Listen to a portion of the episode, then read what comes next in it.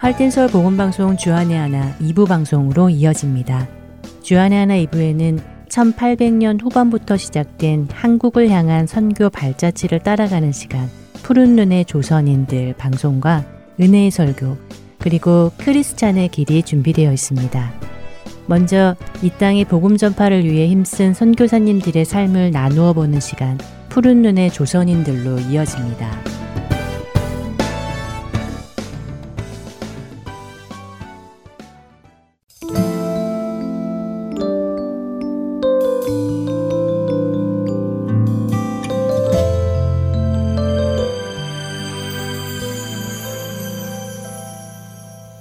애청자 여러분 안녕하세요. 푸른 눈의 조선인들 진행의 이세진입니다.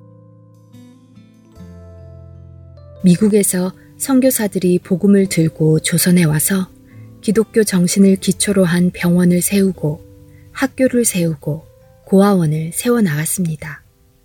아펜젤러는 배재 학당에서 언더우드는 언더우드 학당에서 사람들을 돌보고 가르치는 일을 쉬지 않았습니다. 이렇게 사역을 해 나아가던 중에 세례를 받고 싶어 하는 사람들이 생기면서 세례식을 베풀기도 했습니다. 이렇게 선교사들이 와서 학교와 병원, 고아원들을 세웠는데 그렇다면 교회는 언제 생겼을까요? 조선 최초 교회는 무엇이지? 하는 궁금증이 생기지 않으시나요? 이미 말씀드린 대로 조선은 선교사들이 들어오기 전부터 선교가 시작된 특이한 나라였습니다. 만주에서 성경 번역에 동참했던 서상윤이 조선에 들어와 평양을 비롯하여 조선 곳곳에 성경책을 보급했었죠. 그런 서상윤과 그의 동생은 신앙 공동체를 만들었고 주일마다 예배를 드리기 시작했습니다. 이것이 조선 최초의 교회인 소래교회의 시작이었죠. 소래교회에 사람들이 모이기 시작했고 예배에 참석했다가 복음을 전해 듣자 세례를 받고 성도가 되고 싶어 하는 사람들이 생겨났습니다. 이때 서상륜은 언더우드 선교사를 찾아가 세례식을 해줄 것을 부탁하죠. 서상륜의 부탁에 언더우드 선교사는 세례식을 베풀었고 그로 인하여 서상륜을 중심으로 한 신앙 공동체는 계속해서 성장해 나갑니다. 이와 함께 아펜젤러와 언더우드 선교사 역시 자신들이 세운 학당에서 예배를 드리기 시작하죠. 언더우드는 장로교인으로서 최초의 장로교회인 정동교회라는 조직교회를 세워서 예배드렸고, 아펜젤러는 감리교인으로서 베델체프를 세우고 후에 정동 감리교회가 되는 최초 감리교회를 세웁니다. 언더우드가 세운 정동교회는 후에 세문안 교회가 되죠. 조선의 성교가 이렇게 세워져 나가는 동안 선교사들은 계속해서 성경 번역을 수정 보완하며 성경 번역 작업에 몰두합니다. 언더우드와 아펜젤러는 어학 공부를 하는 틈틈이 성경을 번역하였는데 우선은 일본과 만주에서 번역되었던 것을 읽고 개정하는 방식으로 진행했다고 합니다.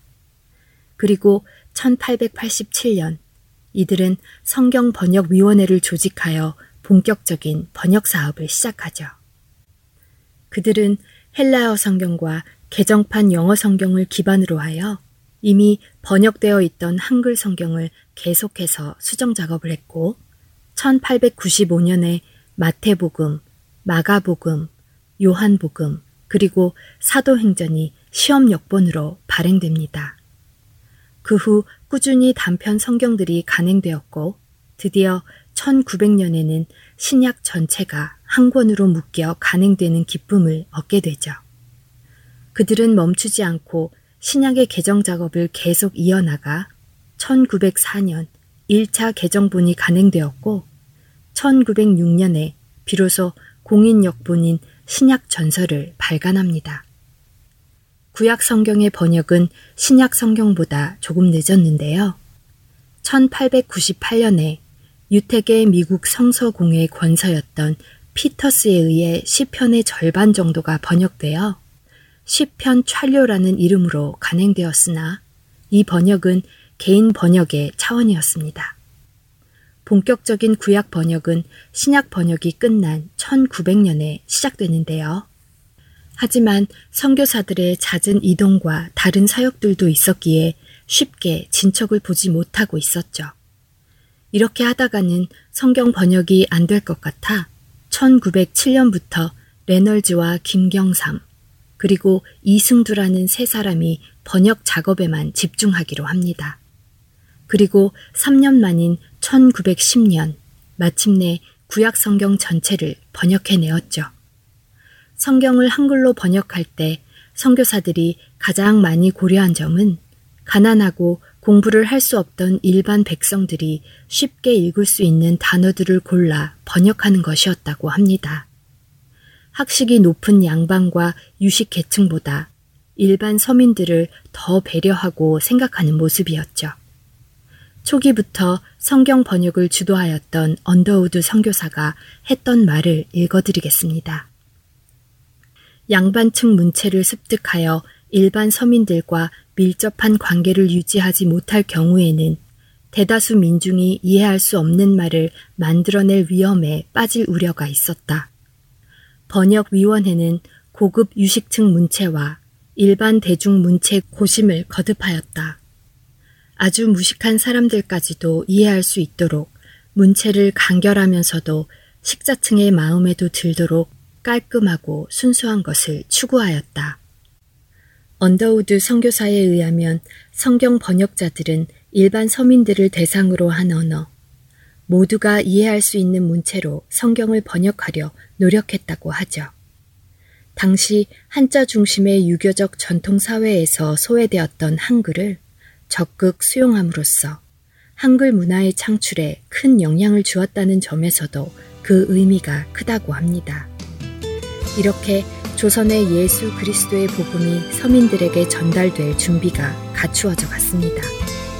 푸른 눈의 조선인들 다음 시간에 계속 이어집니다.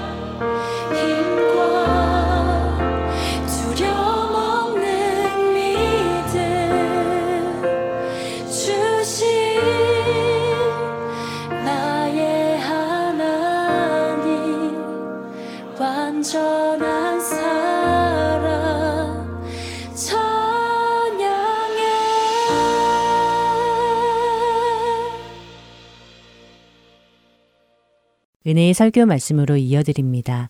오늘은 서울 주님의 십자가 교회 서정곤 목사님께서 시편 30편 말씀을 본문으로 은혜 안에 있는 우리 인생이라는 제목의 말씀 전해 주십니다. 은혜의 시간 되시기 바랍니다.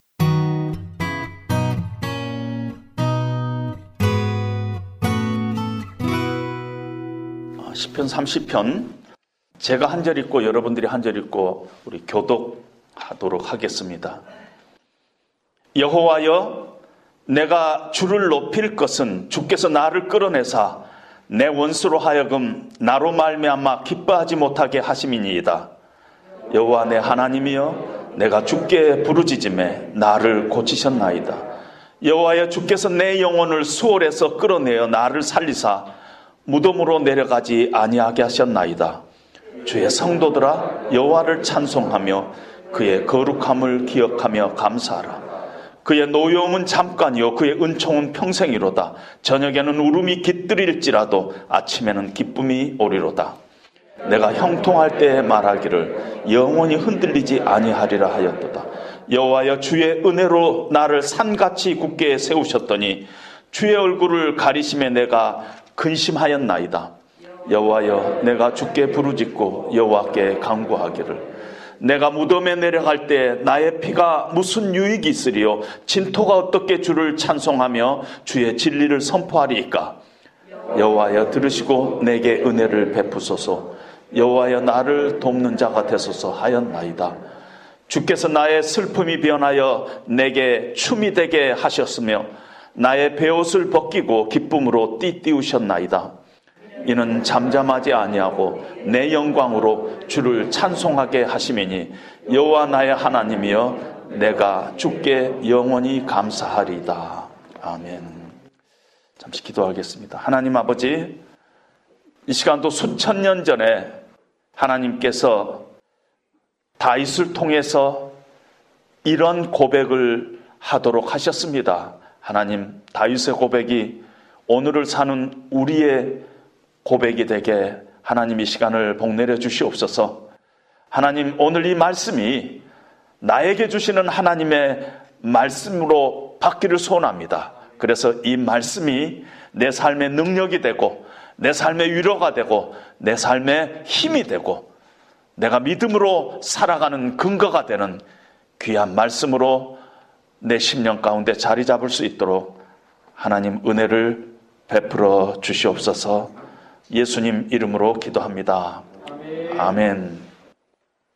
살다 보면은 참 감사할 일도 많죠. 그런데 감사할 수 없는 일들이 참 우리 인생에 자주자주 일어나고 있는 것이 사실입니다. 그리고 그것이 우리의 현실이기도 하고요.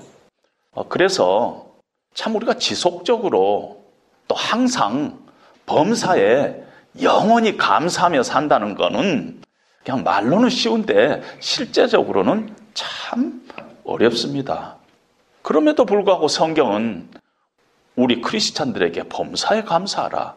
이는 그리스도 예수 안에서 너에게 향하신 하나님의 뜻이다. 하나님의 뜻이 우리가 범사에 감사하며 사는 것이 하나님의 뜻이라고 합니다. 오늘 시편 30편에 보면은 다윗이라는 사람은 늘 감사하는 어, 삶을 살았어요. 어떤 면에서. 그리고 오늘 시편 30편에도 내가 영원히 하나님께 감사하리라 하는 어, 그런 고백을 하고 결단을 하고 있습니다. 무슨 일이 다윗에게 벌어졌는가? 다윗이 이런 고백을 할 수 있도록 뭔가 다윗의 심령 속에 새로운 어, 그런 계기가 어, 생겼다 하는 것입니다. 그것이 도대체 뭔가 하는 것을 우리가 좀 어, 찾아봐야 할 줄로 압니다. 다윗의 일생을 이렇게 보면 참 고난의 일생이었어요. 어, 식구가 많은 그 가정에 어, 막내로서 어, 태어났습니다. 어떤 면에서 가난했겠죠. 어, 저희 집도 아들이 다섯이고 그 위에 딸이 하나 낳았는데 아들이 다섯일 때 제 기억은요. 이렇게 동그란 상에 둘러 앉아가지고 아침을 이렇게 먹는데 어머니가 다섯 명한테 김을 한 작씩 이렇게 나눠줍니다. 그러면 우리는 그 김을 여덟 등분 정도로 해가지고 밥을 싸서 먹는데요. 어느 때는 호박국이 이렇게 나왔습니다. 그럼 어머니가 딱 서서 우리는 다 뺑 둘러서 앉아있고 다 기도하자. 그러면 이제 기도하잖아요? 근데 기도하는 중간에 딸그락, 딸그락, 딸그락 소리가 납니다. 제 밑에 동생이 좀 등치가 큰데요. 어, 그 순간에 어느 국그릇이 더 많이 들어있는가 해갖고 막 바꾸치기 하는 그 시간이 어머니가 기도하는 시간입니다. 그러니까 지금 생각하면은 참 그, 참 아련하니, 어, 참 추억거리가 되지만은, 아, 그때는 괴로웠죠, 사실은. 아, 이제 그런 어떤 그 막내로서 태어난다는 것은 그렇게, 어, 옛날에는, 어, 가정에서 천덕꾸이었습니다 다이슨 들판에 나가서 어, 양을 치면서 고단한 인생을 살았습니다. 왕으로 부음을 받았습니다. 뭔가 잘 될 줄 알았는데, 뭐 형통한 일이 생길 줄 알았는데, 사울이 핍박을 하면서 10년 넘게 쫓기는 삶을 살았어요. 광야에서 동굴에서 골짜기에서 10년을 보냈어요. 드디어 왕이 됐습니다. 왕이 되면 좀 이 평탄할 줄 알았는데 왕 되고도 고통과 아픔과 시련의 연속이었습니다. 아들로부터 배반을 당하고 신발도 신지 못하고 쫓겨서 도망가던 그 그런 시절이 어, 다윗의 삶 가운데도 어, 있었습니다. 이 다윗의 일생이 어떤 면에서 우리들의 일생하고 어, 비슷합니다. 감사할 일보다는 감사할 수 없는 일들이 훨씬 더 많은 게 우리의 현실이고 다윗도 또한 그렇게 살았습니다. 사람은 어려움이 생기면은요, 보통 낙심하고 원망하고요, 형통하고 뭐가 일이 잘 되면은 좀 방자하고 교만한 게 인간의 본성이에요. 그래 안 할 것 같지만은 다윗도 늘 감사하는 삶을 살지 못했습니다. 어려움이 있으면은 낙심했고 일이 잘 되고 어, 잘 풀리고 그러면은 자신만만 했어요. 교만하게 생각도 했어요. 방지하게 생각도 했어요. 그래서 오늘 6절에 보니까 내가 형통할 때 말하기를 영원히 흔들리지 아니하리라 하였도다. I will not be shaken. 장담했다는 게 자신만만했다는 것이 보통 그런다는 거예요. 자신만만. 제 주변에도 잘 나가는 사람이 있어요. 한동안 이렇게 보면은 자신만만이에요. 젊은 사람인데 자신만만. 30대인데 자녀들 하버드 대학원까지 보낼 돈 다 저축해 놓고 자신만만. I will not be shaken. 그런 사람이 있어요. 이제 안심해도 되겠다. 나는 뭐 준비할 거다 준비했다. 이만하면 됐다. 뭐 이런 자신만만이 어, 찾아옵니다. 보통 사람들에게. 그런데 다윗에게 어려움이 찾아왔어요. 시련이 찾아왔어요. 그랬더니 7절에 보니까 주의 얼굴을 가리심에 내가 근심하였나이다. 내 인생 가운데 어려움이 찾아오니까, 시련이 찾아오니까 내가 힘들었다는 것이야. 근심했다는 것이야. 그래서 다윗은 하나님께 매달렸어요. 부르짖었어요. 8절에 여호와여 내가 죽게 부르짖고 여호와께 간구하나이다. 하나님 도와주십시오. 그리고 하나님께 이렇게 간구하면서 하나님 제가 죽으면 하나님을 어떻게 찬송합니까? 하나님 제가 죽으면은 하나님의 진리의 말씀을 내가 어떻게 선포합니까? 하나님 내 기도를 들으시고 은혜를 베푸소서 나를 도와주소서 하면서 간절히 매달립니다. 자기의 연약함 가지고 자기의 실패 가지고 자기의 아픔 가지고 하나님께 매달렸더니 하나님께서 살려주셨어요. 그래서 다윗이 너무너무 하나님이 이렇게 응답해 주시고 자기를 살려주신 것에 대해서 감사해서 오늘 시편 30편을 씁니다. 1절에 여호와여 내가 주께 감사합니다. 주께서 나를 웅덩이에서 끌어내셨습니다. 주께서 나를 대적에게서 구해 주셨습니다. 주께서 나를 고쳐 주셨습니다. 내 영혼을 수월해서 끌어내어 살리셨습니다. 11절에 주께서 나의 슬픔을 변하여 내게 춤이 되게 하셨습니다. 하면서 하나님 앞에 감사의 어, 지금 시를 하나님 앞에 올려드리고 있습니다. 우리는 다윗이 겪었던 그 어려움이 어, 구체적으로 뭔가 몰라요. 아마 학자들 간에는 중병에 들려서 거의 죽을 뻔했는데 어, 하나님께서 그 목숨을 살려주셨다 이렇게 어, 합니다. 다윗에게는 어떤 구체적인 사건이었어요. 그런데 하나님께서 고쳐 주셨어요. 그래서 다윗은 자기의 이, 이 감사의 제목 찬양으로 끝내지 않고 성도들에게 얘기합니다. 4절에 성도님들 하나님의 은혜를 기억하고 감사합시다. 내가 겪어보니까 우리 인생 하나님의 은혜로 사는 것입니다. 우리 같이 감사합시다 하면서 자기의 개인적인 감사의 제목을 어, 이 공동체에 이렇게 간증하면서 어, 간증하면서 쉐어하는 그런 모습을 봅니다. 우리가 돌이켜 보면은요, 우리도 몇 년 동안 코로나 때문에 얼마나 우리의 삶이 뒤죽박죽 됐어요. 끝이 안 보였지 않아요. 끝이 안 보였어요. 근데 지금 끝이 보이잖아요. 뭐 코로나 때문에 지금 우리가 예배 드릴 때 마스크 쓰고 있지만 뭐 음식점 가면 아무도 안 쓰잖아요. 이제는 코로나 이 얘기하면 놀래, 놀라는 사람 거의 없어요. 아무도 안 놀래요. 이제 놀래는 사람들이 좀 이상할 정도가 됐어요.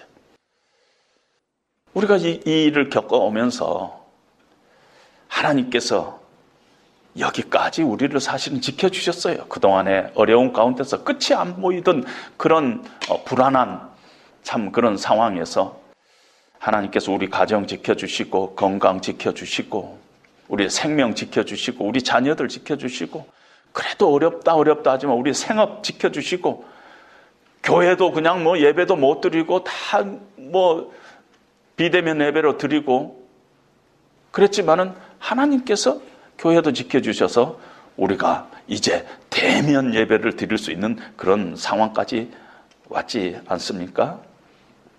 금년 한 해만도 우리가 생각해 보면은 하나님이 우리에게 주신 복을 받은 복을 세어보라. Count your blessings.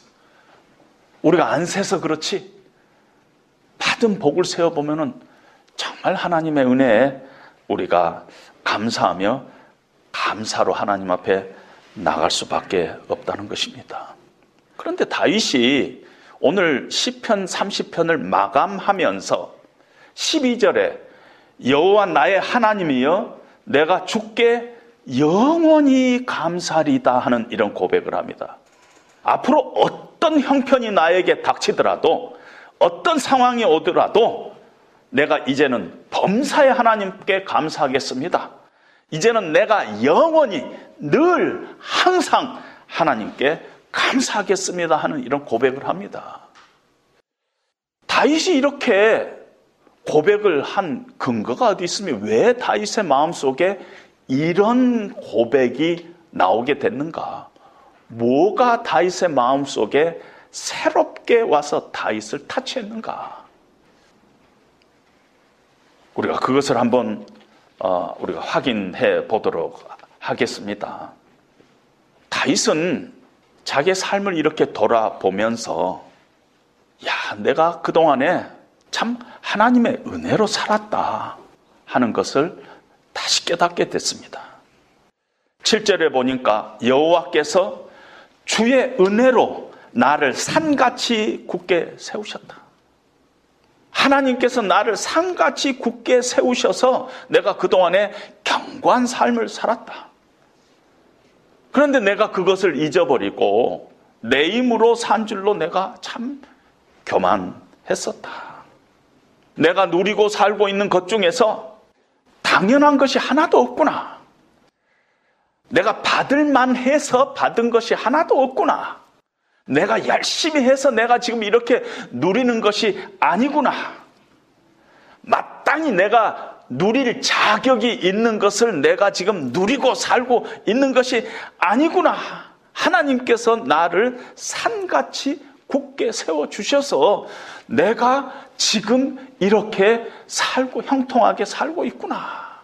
하나님의 은혜구나. 이걸 깨닫게 됐다는 것입니다. 아, 내 인생 가운데 내가 다 한 줄 알았는데 내 인생 참 나의 인생 중심에 하나님이 계시구나. 하나님이 사실은 절대적이구나. 하나님께서 다 하셨구나. 오늘 시편 30편 12절 짧은 이 시편 중에 여호와라는 단어가 10번 나오고요. 내 주라는 단어가 13번이 나옵니다. 23번 여호와 내 주가 나옵니다. 이거는 나의 이 고백 속에 중심에 하나님이 계시다는 거야. 하나님이 다 하셨어. 하나님 아니면 내가 이렇게 형통할 수 없어. 하나님의 은혜야. 하나님은 내 삶의 중심에 자리 잡고 있으신 분이야. 이런 고백을 어, 다윗이 하고 어, 있다는 것입니다. 이렇게 잘 될 때요. 하나님께 하나님의 은혜를 생각하고 감사한다는 것이 쉬운 일이 아니에요. 쉬운 일 아니에요. 사람은, 보통 사람은 잘 될 때 아주 뭐, 뭐, 기고만장하다가 확 쓰러지면 그때서야 하나님 보통 그래요. 그런데 내가 지금 형통할 때 이것이 다 하나님의 은혜다. 하나님께서 하신 것이다 하고 고백하면서 늘 감사의 삶을 산다는 건 사실은 쉬운 일이 아니라는 것입니다. 근데 그것이 하나님께서 우리에게 일차적으로 요구하는 것이라는 것입니다. 이스라엘 백성들이 가나안 땅에 들어가기 직전에 모압 평야에서 하나님께서 모세를 통해서 세 번의 설교를 하시는 내용이 신명기의 내용이지 않습니까? 신명기 8장에 보면은 하나님께서 이렇게 말씀하십니다. 너희가 이제 들어가서 저 땅에 들어가서 이제 너희가 이제 정착을 할 텐데 거기 가서 이제 너희가 배부르게 먹고 아름다운 집을 짓고 살게 될 텐데 소와 양이 이제는 번성해질 텐데 은금이 증식되면서 너희들 소유가 풍성해질 텐데 그때 너희가 나를 잊지 말라는 것이. 그때 너희가 네가 네 마음에 이르기를 내 능력과 내 손의 힘으로 내가 이 재물을 얻었다 할 것인데 기억하라. 하나님께서 네게 재물 얻을 능력을 주셨음을 너는 잊지 말고 기억하라. 하나님께서 미리 내다본 거예요. 너가 저기 가서 이제 좀 자리 잡고 뭐 돈도 좀 모으고 뭐뭐 뭐 이제 좀 살만하고 그러면은 분명히 너희가 이게 내 힘으로 했다. 내 능력이다. 이렇게 할 거라는 것입니다. 기억하라는 것이에요. 하나님께서 네게 재물 얻을 능력을 주셔서 네가 한 것이지 네 힘으로 한 게 아니다. 잊지 말라 하고 하나님께서 경고하는 것을 우리는 봅니다. 다윗은 이런 고백을 가지고 이 모든 것들이 하나님의 은혜였다 하고 고백을 하면서 5절에 그의 노여움은 잠깐이요 그의 은총은 평생이로다. 저녁에는 울음이 깃들지라도 아침에는 기쁨이 오리다. 이런 고백을 합니다. 하나님께서 매를 드는 순간 하나님의 어떤 노여움의 시간은 잠시라는 것이에요. just a moment라는 것이에요. 그러나 하나님의 은총의 시간은 last lifetime 이렇게 고백을 합니다.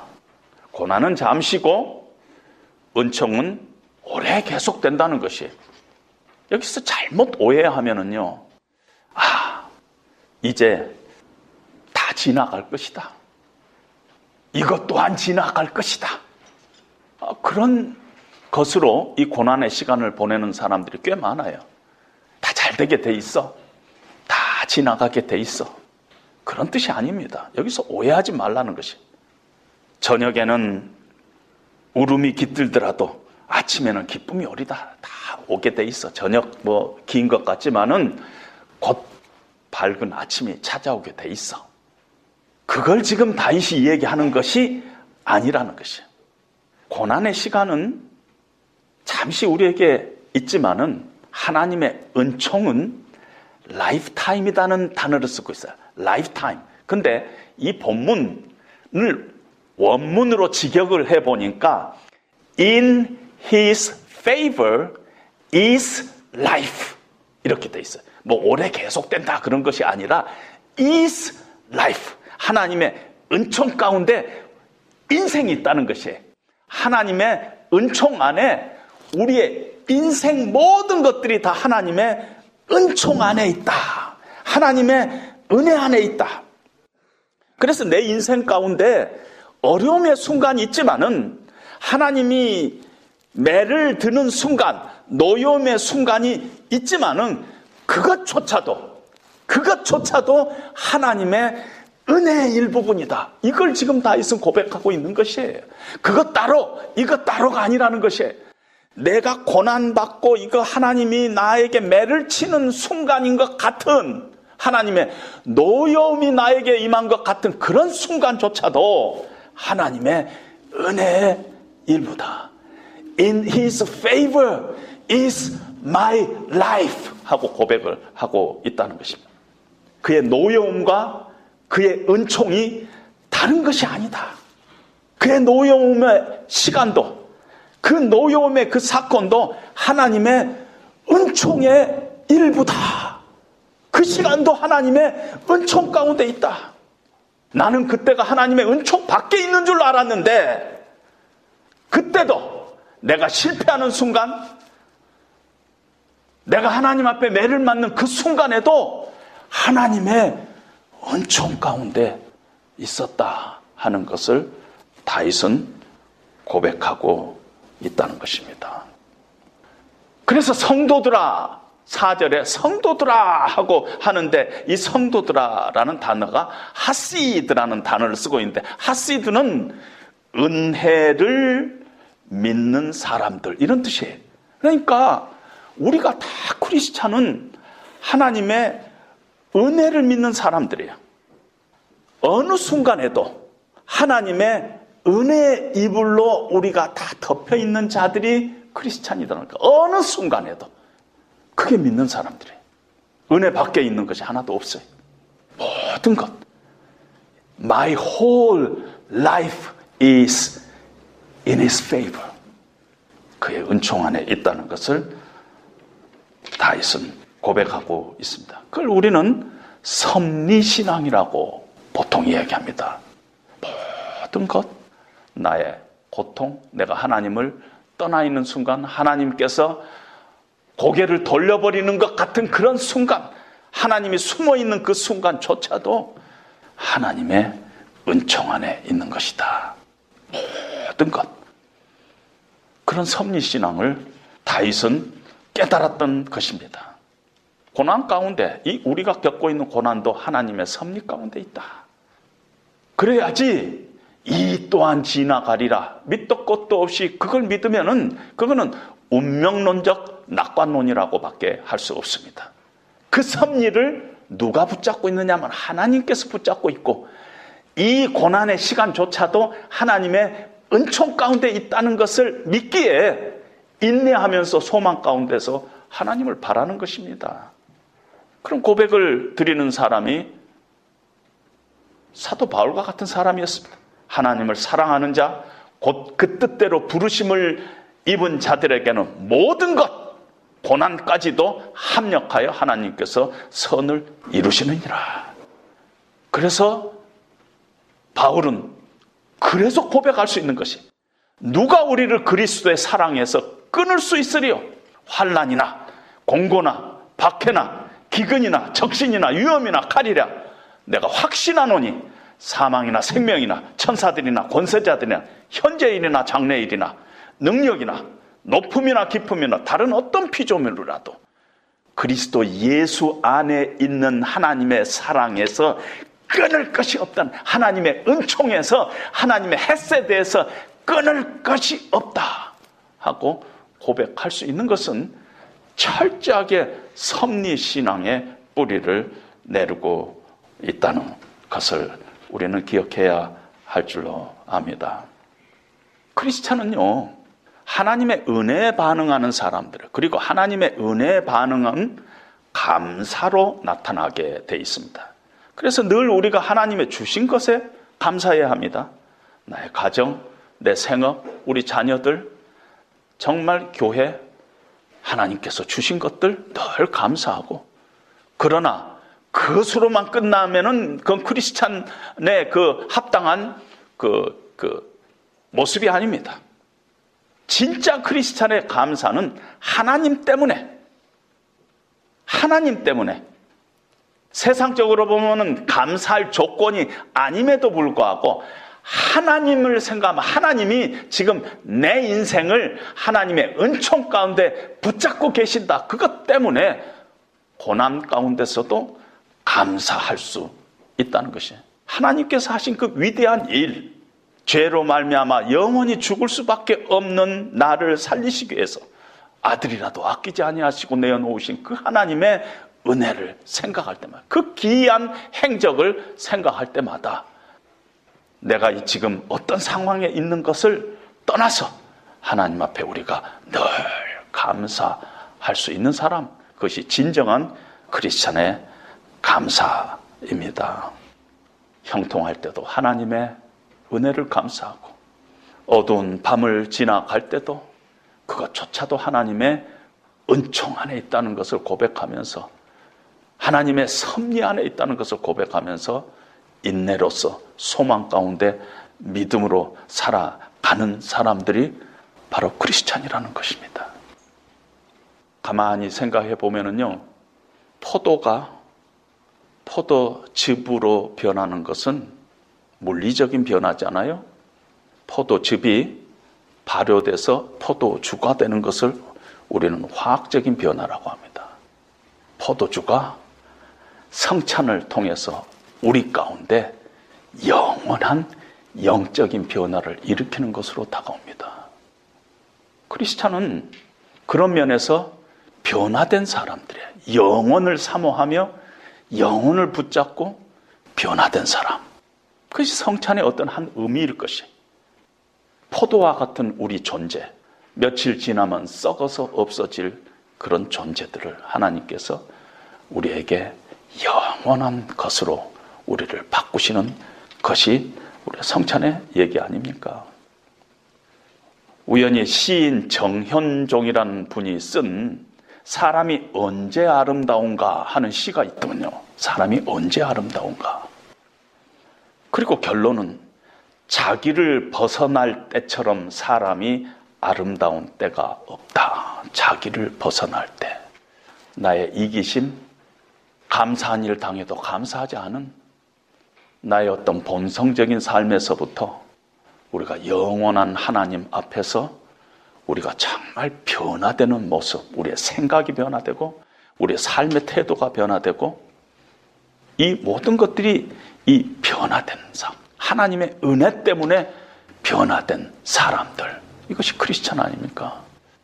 여러분들의 남은 인생, 어떻게 하면 내가 정말 자기를 벗어나서 하나님의 은혜 안에서 변화된 삶을 살까 우리가 서로 고민하는 그런 저와 여러분들이 되시기를 어, 주님의 이름으로 다시 한번 부탁드립니다.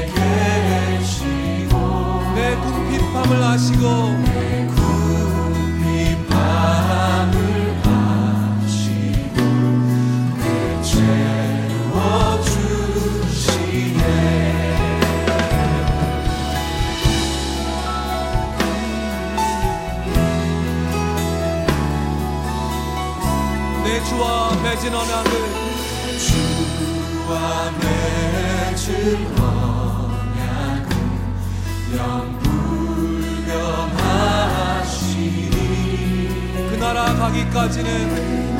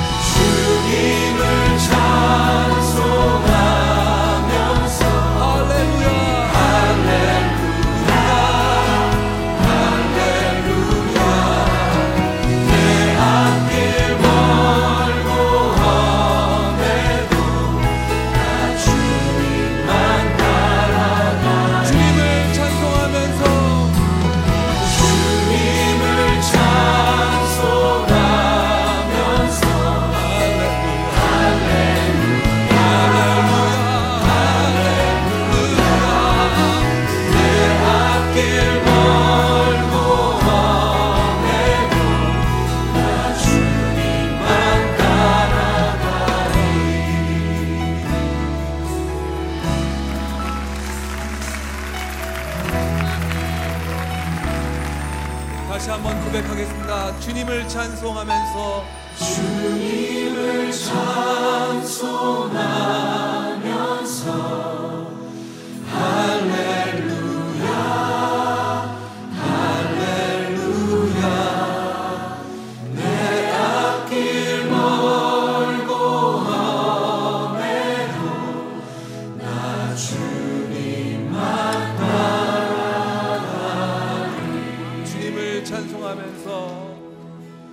주님을 찾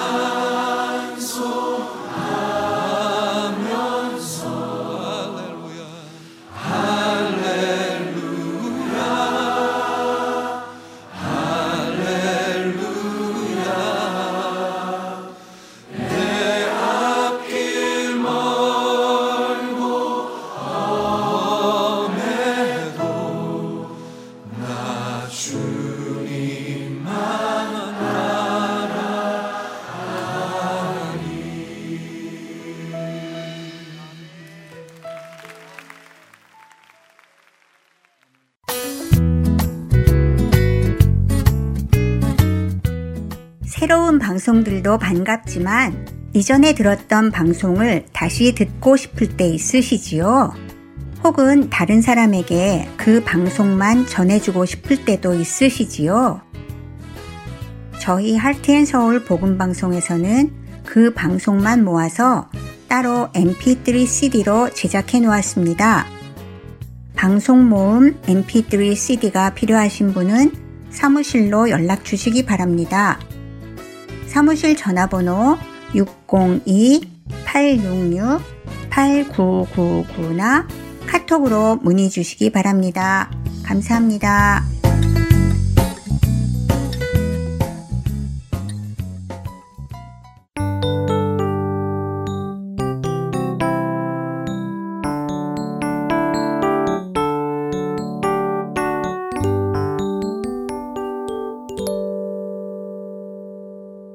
이어서 크리스천의 길 들으시겠습니다.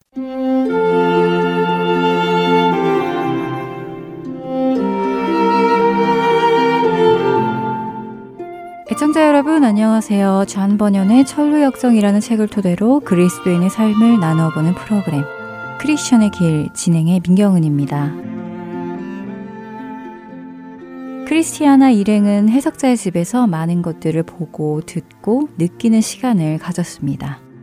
이제 떠날 시간이 되자 그들은 온몸을 말끔히 씻고 희고 깨끗한 세마포 옷을 입었지요. 그리고 해석자는 위험한 상황에 처할 뻔한 그녀들을 위해 담대라는 하인을 부릅니다. 긴 칼과 투구, 방패로 무장한 담대라는 남자 하인을 불러 여인들을 아름다운 집까지 안내해 주라고 했지요.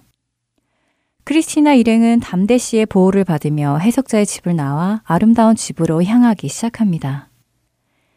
이전에 음흉한 악인 두 명의 남자로부터 큰 위험에 처할 뻔한 여인들이었기에 무장한 담대 씨와 가는 길이 여간 마음에 편한 것이 아니었지요. 어느새 그들은 한 장소에 이르렀는데 그것은 예전에 크리스찬이 여행할 때 만났던 천박과 나태, 거만, 새 사나이가 누워 자던 곳이었습니다. 그런데 크리스티아나 일행의 눈에 들어온 것은 천박하고 나태하고 거만하게 누워있는 세 사람이 아니라 철사로 목을 맨 채 길 맞은편에 매달려 있는 모습이었지요. 여인들과 아이들은 놀랐고 담대 씨는 슬퍼하는 그들을 진정시키려 재빨리 말합니다. 이 세 사람은 다른 순례자들을 방해하려 한 나쁜 사람들이었다고 말했지요. 그들은 누구든지 만나는 자마다 꿰어서 자신들처럼 게으르고 어리석게 만들려고 했다고 하며 느림보 씨, 촐랑 씨, 무심 씨, 정욕 미련 씨, 멍청이 씨, 그리고 우둔 씨가 그들의 꾀임에 빠져 자기 길에서 벗어나 이들과 한패가 되었다고 설명했지요. 그의 설명을 듣고 더 이상 슬퍼하지 않고 크리스티아나는 죽어 마땅한 자들이었다고 하며 저들의 시체가 이렇게 있는 것은 다른 사람들이 보고 경고를 얻을 수 있어서 좋은 것 같다고 말했습니다. 계속 길을 가던 그들은 곤고산에 이르릅니다. 곤고산에 도달하자 세 가지 길이 보였는데요. 중앙에 위치한 위로 뻗어 있지만 가파르고 험해 보이는 길이 있었고, 산 기승 옆으로 양갈래로 뻗어진 편해 보이는 길들이 있었지요. 담대 씨는 편해 보이는 그 양갈래 두 가지 길은 예전에 허래 씨와 위선 씨가 간 길이라고 하면서 지금은 쇠사슬로 막아보았지만 여전히 사람들은 그 길로 가려고 한다며 안타까워 했습니다. 그 길로 가려는 사람들은 게으르고 고통을 좋아하지 않는 사람들이라고 했지요. 담대 씨의 말에 크리스티아나 일행은 양갈래로 뻗어진 편안한 길을 뒤로 한 채 위로 쭉 뻗어 있지만 약간은 가파라 보이는 길로 곤고산을 오르기 시작합니다. 산 꼭대기에 오르기도 전에 숨이 턱끝까지 차서 힘들어 했지요. 크리스티아나는 이 산은 참으로 숨이 차다고 하면서 영혼보다 편안함을 사랑하는 사람들이 좀 더 쉬운 길을 택하는 것이 이해간다고 하며 숨을 헉헉 내뱉으며 말합니다. 자비심 자매는 자신은 앉아서 쉬어야겠다고 했고 크리스티아나의 막내 아들은 힘들어서 울기 시작했지요. 담대 씨는 그런 그들을 보며 아직은 안 된다고 하며 조금만 더 올라가면 정자가 나올 것이니 힘내라고 다독여 줍니다. 우는 막내 아들의 손을 잡고 담대 씨는 그들을 격려하며 계속 나아갔지요. 다행히 곧 정자에 다다르게 되었고 그들은 안도의 한숨을 내쉬며 휴식을 취합니다. 막내 아들은 심장이 터지는 줄 알았다며 자신이 기진맥진에 있을 때 손을 잡아 이끌어준 것을 감사히 여긴다며 고마운 말을 전했지요. 한숨 돌린 그들은 해석자가 준 석류 조각과 벌집 한 송이, 그리고 원기를 돋우는 음료수를 나누어 마십니다. 기운을 차리고 다시 산을 오르기 시작하지요. 하지만 얼마 안 가 크리스티아나는 음료수병을 놓고 왔다는 것을 깨닫고 아들을 시켜 찾아오도록 합니다. 자비심 자매는 곤고산의 정자는 휴식을 취하는 곳이기는 하지만 무언가 잃어버리는 장소 같다고 말했지요. 먼저 왔던 크리스찬은 그 정자에서 쉬다가 두루마리 책을 잃어버렸고 자신들은 음료수 병을 잊고 왔다고 이야기합니다. 담대 씨는 그건 잠이나 건망증 때문이라며 어떤 이들은 깨어 있어야 할 때 잠을 자고 기억해야 할 것을 잊기도 한다고 말해 줍니다. 바로 이런 이유로 종종 그 휴식처에서 순례자들이 물건을 잃어버린다고 하지요. 그리고는 당부합니다. 순례자들은 크나큰 기쁨 중에 받았던 것들을 잘 지키고 기억해야 한다고요. 그렇지 못하면 종종 그들의 기쁨은 슬픔으로 끝나고 햇빛은 구름에 가려진다고 힘주어 말합니다.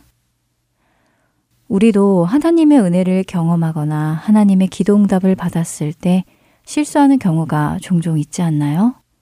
언제 어느 때에나 경거망동하지 않고 침착하게 주님의 은혜를 곱씹는 우리가 되어야 할 것 같다는 생각이 듭니다. 이들 역시 언제나 정신을 차리고 깨어 있어야 하겠다 다짐하며 길을 나섭니다. 어느새 아름다운 집이 가까워지고 있음을 느끼는데요. 멀리서 아름다운 집의 실루엣을 본 것 같았지요. 그런데 아름다운 집을 가기 전에 좁은 길목을 지나야 하는데 그 좁은 길목에는 사자가 있었습니다. 크리스천도 이 길 앞에서 망설일 때 불신 씨와 겁쟁이 씨는 헐레벌떡 뒤돌아 나오면서 이 길로 가면 사자에게 잡아먹힐 거라며 당신도 어서 돌아가라고 말한 그곳이었지요. 그곳에는 여전히 사자들이 있었습니다. 아이들은 무서워서 담대 씨 뒤로 숨었고 담대 씨는 칼을 빼어들고 조심스럽게 앞으로 나아갔습니다. 이때 한 사람이 나타났죠.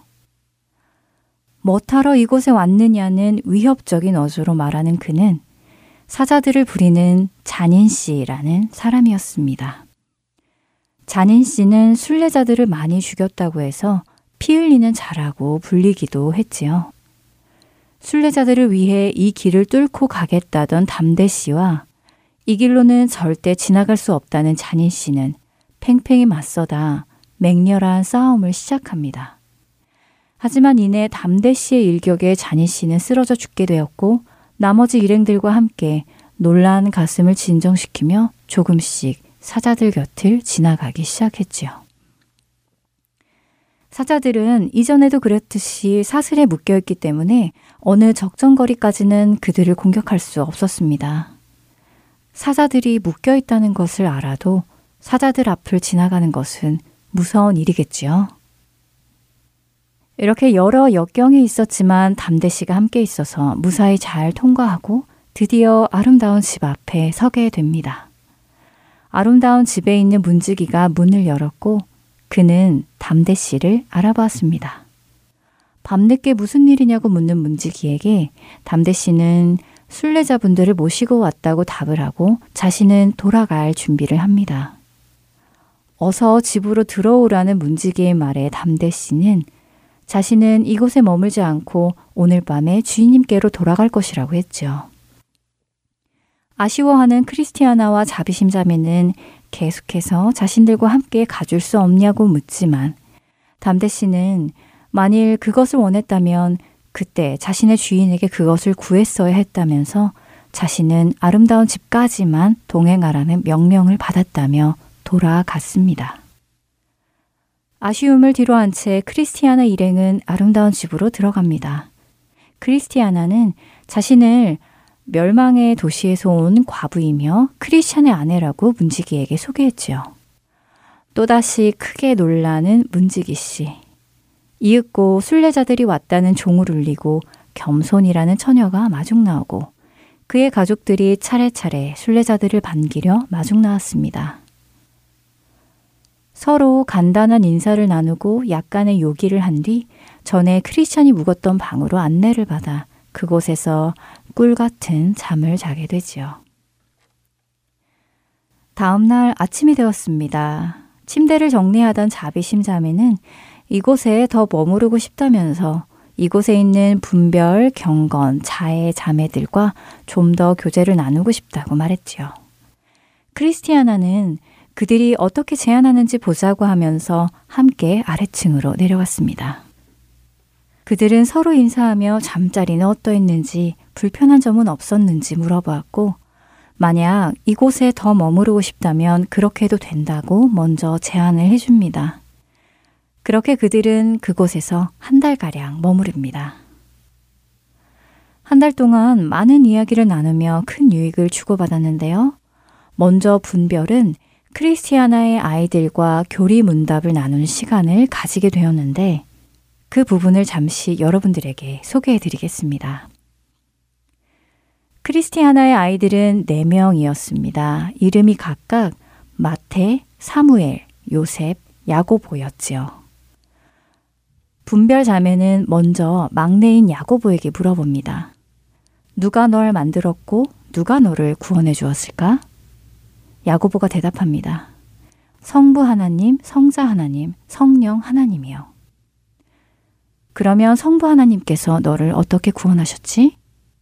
그의 은혜를 통해서요. 그러면 성자 하나님께서는 너를 어떻게 구원하셨니? 의로우심과 피와 죽으심과 살아나심을 통해서 저를 구원했어요. 잘했다는 칭찬과 함께 이번에는 셋째 아들 요셉에게 물어봅니다. 요셉아, 구원이라는 말에는 어떤 의미가 있지? 요셉이 대답합니다. 인간이 죄를 지음으로써 현재 비참한 포로 생활에 빠져 있습니다. 죄는 너무나 크고 힘센 폭군이라서 하나님 외에는 그 속박을 끊을 수가 없어요. 하나님께서는 인간을 지극히 사랑하시는 선하신 분이므로 인간을 비참한 상태에서 끌어낼 수 있으신 분입니다.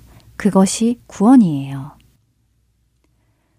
그러면 불쌍한 인간을 구원해 주시는 하나님의 의도는 무엇일까?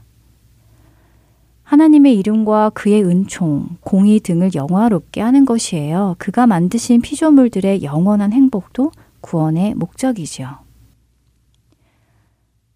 이제 분별자매는 둘째 아들 사무엘에게 질문합니다. 천국과 지옥은 어떤 곳이야? 사무엘이 답합니다. 천국은 하나님이 거하시는 곳으로 가장 복된 장소이고 지옥은 죄와 마귀의 죽음이 거하는 곳으로 가장 무시무시한 장소예요. 사무엘아, 너는 왜 천국에 가고자 하니?